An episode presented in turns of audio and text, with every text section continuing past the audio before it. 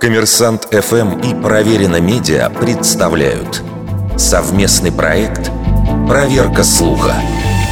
Правда ли, что Эммануэль Макрон во время интервью пытался спрятать часы за 80 тысяч евро?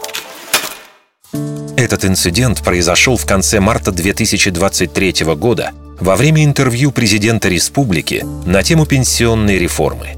Власти страны приняли решение повысить возраст выхода французов на заслуженный отдых. Во время беседы часы на запястье Макрона много раз появлялись в кадре, а примерно через 10 минут после начала интервью президент опустил руки под стол и незаметно снял часы. Этим эпизодом моментально воспользовались критики главы государства. Депутат от оппозиции Клеманс Гете опубликовала запись, в которой отметила, что Макрон снял с руки роскошные часы, когда речь зашла о гражданах, получающих минимальную зарплату.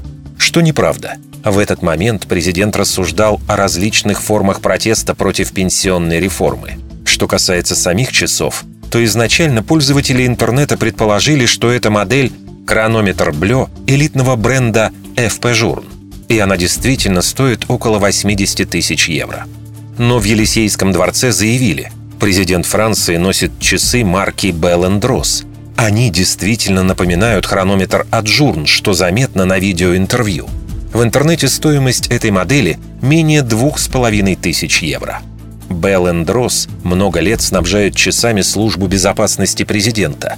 И не исключено, что часы достались Макрону вообще бесплатно – но зачем же в таком случае президенту понадобилось прятать аксессуар прямо посреди интервью?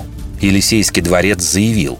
Во время эфира Макрон активно жестикулировал и в какой-то момент сильно стукнул часами по столу.